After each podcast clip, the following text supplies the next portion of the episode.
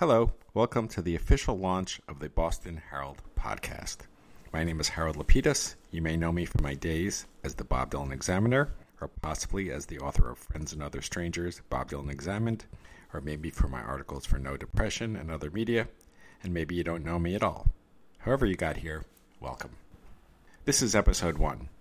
There's a practice episode I numbered zero because it's not very good, but I just wanted to do one podcast to get the hang of it.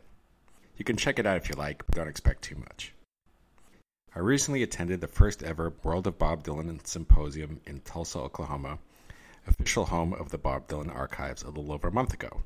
I gave a speech connecting Bob Dylan and Elvis Presley via the 1978 album Street Legal, and that will be the focus of my next podcast, probably in two weeks. Today I'll be talking about some big news in the Bob Dylan community, namely Martin Scorsese's Rolling Thunder Revue movie and the 14 CD box set from the same 1975 tour. But first, a few words about Echo in the Canyon, a new documentary about the Laurel Canyon music scene circa 1965 to 1967. This is the pre Joni Mitchell era, so don't bother complaining that she's not in the movie. It was made by Andrew Slater, formerly of Capitol Records, and Jakob Dylan of the Wallflowers. As I said, the film is a tribute to the Laurel Canyon music scene when bands like the Beach Boys, the Byrds, Buffalo Springfield, the Mamas and the Papas, and other bands lived near each other, shared their music, and in turn inspired each other. Jakob, with some help from Regina Spektor, Beck, Norah Jones, Fiona Apple, Cat Power, and Jade Castrinos, covered songs from that era either on stage or in the studio. Among those interviewed were Ringo Starr, Eric Clapton, Jackson Browne, Brian Wilson, Roger McGuinn, Michelle Phillips, John Sebastian, Lou Adler, Tom Petty in one of his last filmed interviews, and separately, Crosby, Stills, and Nash with an uncredited and incredibly cool Neil Young on a couple of songs. The reason the film worked for me was because Jakob Dylan, who has probably known many of these artists from childhood, put the interviewees at ease. Even if you know most of these stories, it's nice to hear them again, and you certainly haven't heard all of these stories, certainly with not this type of candor. Plus, there's some cool archival footage as well. A couple of weekends ago, Dylan, Slater, and the Echo in the Canyons band appeared at four viewings in the Boston area. After the show I attended at the Coolidge Corner Theater in Brookline on the Sunday, there was a Q&A with Slater and Dylan, followed by a four-song set. Jakob led the band in cover versions of Dedicated to the One I Love and Go Where You Wanna Go by way of the Mamas and the Papas. No Matter What You Do by the band Love with Arthur Lee, who Jakob explained did not fit into the film but deserved to be acknowledged, and ending with a tribute to the late great Tom Petty with a cover of The Waiting. The soundtrack, mostly from the studio performances, can now be streamed. It is also available on CD, and eventually it'll be out on vinyl, so check it out. On to the Rolling Thunder Revue. A lot has been written about the Rolling Thunder Revue, but one thing that seems to be missing from some of the articles I've read is the excitement. I was growing up on Long Island at the time, it was the time of Planet Waves and Blood on the Tracks and Tour 74, and Dylan was back after eight years off the road. And he was just playing these places with very little advance notice. With Joan Baez, soon after Diamonds and Rust had been recorded. Roger McGuinn, uh, Joni Mitchell joined after a while. Mick Ronson, Bowie's guitarist, Ramblin' Jack Elliott. Ronee Blakley, fresh off the movie Nashville. And the whole feeling of the tour was kind of punk rock. There was no advance warning. It was back to basics. It was anti corporate and he was also previewing his new album. So I'd be up in my room trying to do homework and listening to WNEW at the same time. I was wondering how I would get tickets to this if indeed the tour got anywhere near where I lived. I didn't have a car, I didn't know how I would get tickets, but that didn't stop me from hoping. After a few early shows in smaller theaters, he started playing bigger places, and then people started to complain. Didn't Dylan say he was only playing smaller places? People just like to complain, I guess. But uh, the final night of the first leg of the tour was at Madison Square Garden on my birthday in December. It was the night of the hurricane, and there was an ad in the New York Times saying that tickets were only available at the box office and they'd go on sale on the Monday morning, December 1st. My parents allowed me to skip school and take the train into New York. And when I went to the show, I brought a little tape recorder where I taped every act up to the song Hurricane because that's when I had to leave to get home. If I didn't take that train, I wouldn't get another one till 3:30 in the morning, and my parents weren't up for that. I go into great detail into this uh, escapade in my book if you're interested. In 1975, who could have foreseen that there'd be something called compact discs, and there'd be 14 of them in a box, and you can listen to them in soundboard quality? One of the advantages of doing what I do is that I often get advanced copies of Dylan's albums so I can review them by street date. That didn't happen this time, and it's kind of a, a blessing in a way because I was so busy with the Dylan Symposium and other things. Luckily, I'm almost done listening to the entire thing. It wouldn't be a Bob Dylan album without people complaining about something. In this case, uh, some fans are complaining about how it only includes a Dylan set and not Joan Baez, Roger McGuinn, Joni Mitchell, Ramblin' Jack Elliott, T-Bone Burnett, and everybody else. What I have to say about that is, first of all, it would be a legal nightmare to get everyone's consent to be on this box set, and it would make it unruly as well.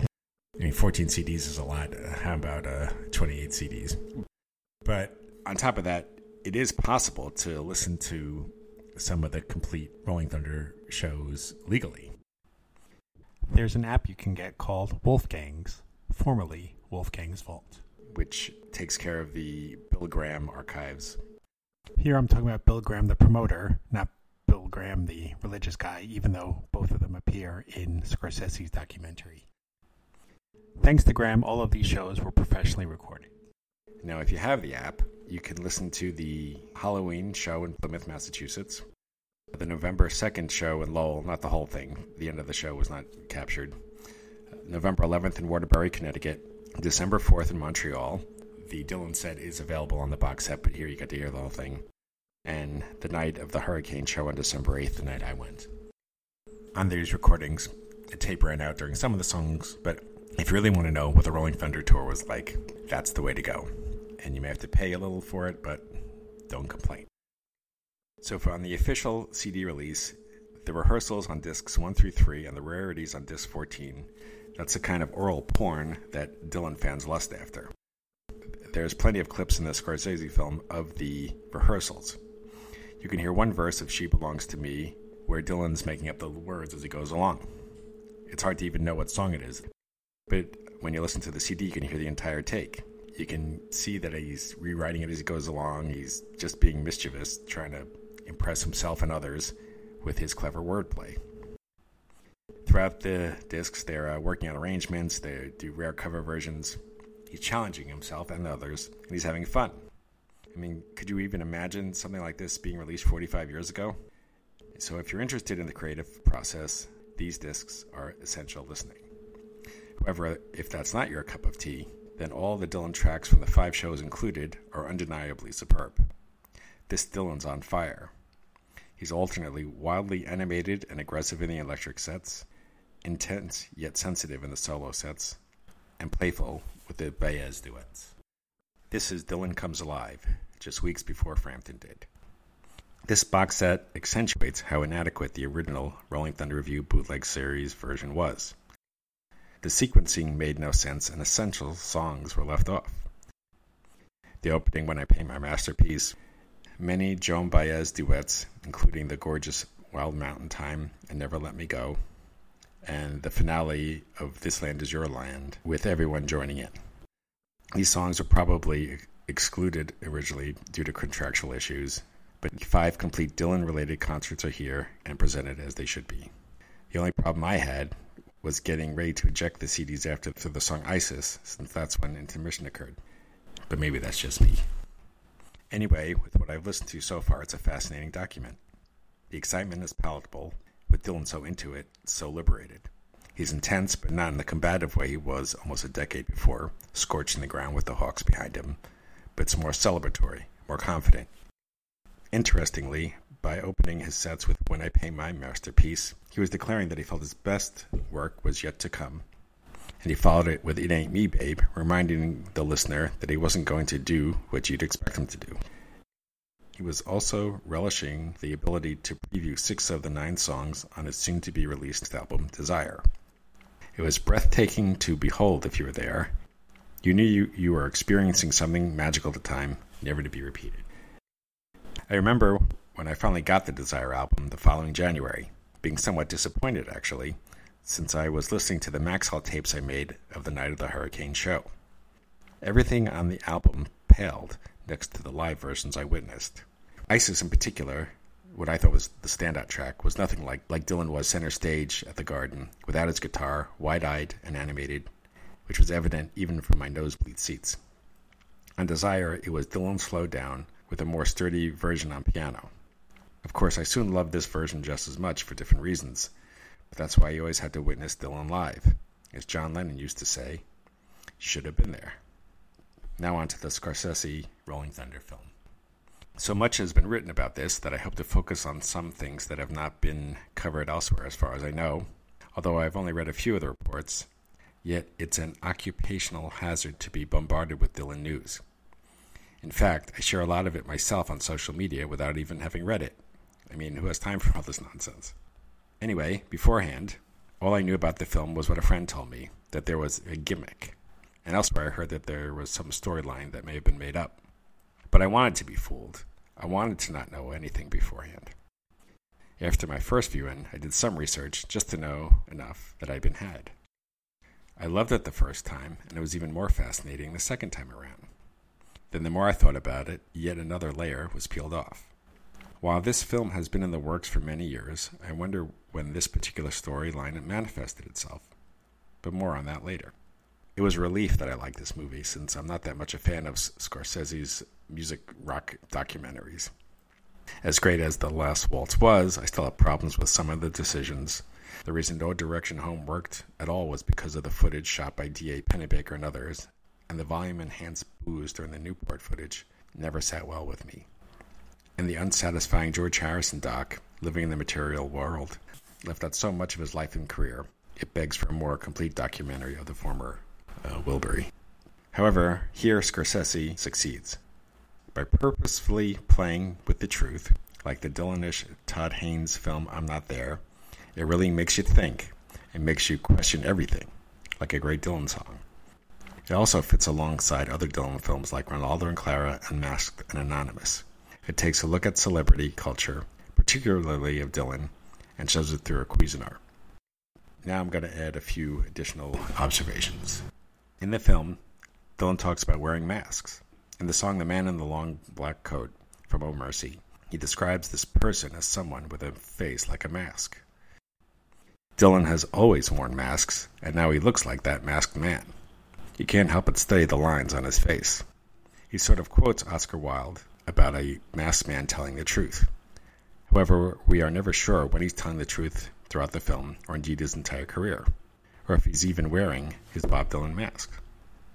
By not giving credit where credit was due in the film, everyone from cameraman Howard Alk to musicians Rob Stoner, Luther Rix, Mick Ronson, and T. Bone Burnett have been written about by those exposing the fraudulent claims in this quote fever dream unquote.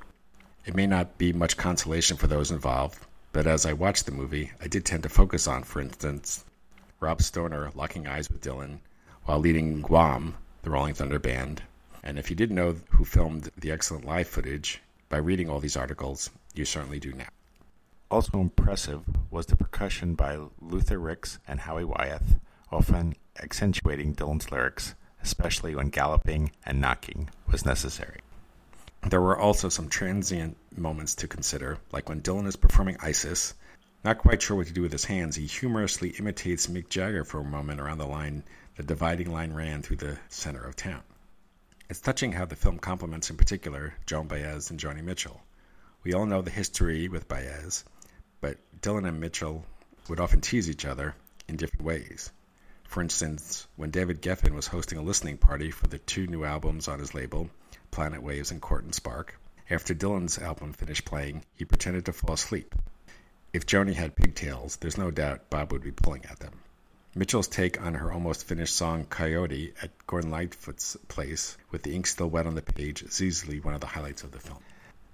And yes, there is a connection between Bob Dylan and Gene Simmons, but it's not the one depicted in the film. In 1991, Gene Simmons called up Bob Dylan's management and asked if he could write a song with Bob. Dylan showed up and said, I'll see you later. That evening, they wrote a song called Waiting for the Morning Light, which was included on Gene Simmons' 2004 album Asshole. Supposedly, Dylan said to Gene, Hey, you write the words. And Gene's response was, Hey, that's your job. So, yes, in some ways, there is a connection. And has anyone researched the Heinrich Greif Award supposedly given to Van Dorp? Somebody must have. Anyway, Greif was a German actor and activist, a communist who left Germany when the Nazis took over. And it was a real award, last giving out in 1989, although I don't see Van Dorp's name listed anywhere as recipient. Nudge, nudge, wink, wink, grin, grin. With all the political figures that appear in the film, including Presidents Nixon, Ford, and Carter, it's a shame Scorsese didn't connect Dylan's choice of performing the lonesome death of Hattie Carroll in 1975 with disgraced former vice president and Maryland governor Spiro T. Agnew and the song's depiction of the corruption in the politics of Maryland. Speaking of which, even though this film has been in the works for many a long year, I wonder when the fake news aspect became part of the storyline. Of course, Dylan has been putting people on since before he arrived in Greenwich Village, but this film takes it all to a whole other level. Some will just take this as fact, while others will question everything. In some ways, that's a shame. Like listening to Dylan's music, sometimes the detective work of fans and scholars overshadows the actual art. When I started listening to Dylan in earnest, not long before 1975's Rolling Thunder tour, I let the words and music and emotions wash over me. Once I realized, however, that there was much more to his art than pretty words, there was no going back. It is fortunate that we have this music and footage, no matter how it's being packaged. So many of the players here are no longer with us. Jacques Levy, Rubin Carter, Allen Ginsberg, Mick Ronson, childhood friend Larry Keegan, producer Don DeVito, L.A. Johnson. But we're still here, and so is Dylan, and I'm grateful to be living in the same world in which he inhabits. Thanks for listening. This has been Harold Lepidus with the Boston Herald Podcast. Please feel free to share this with your friends and see you in a couple of weeks.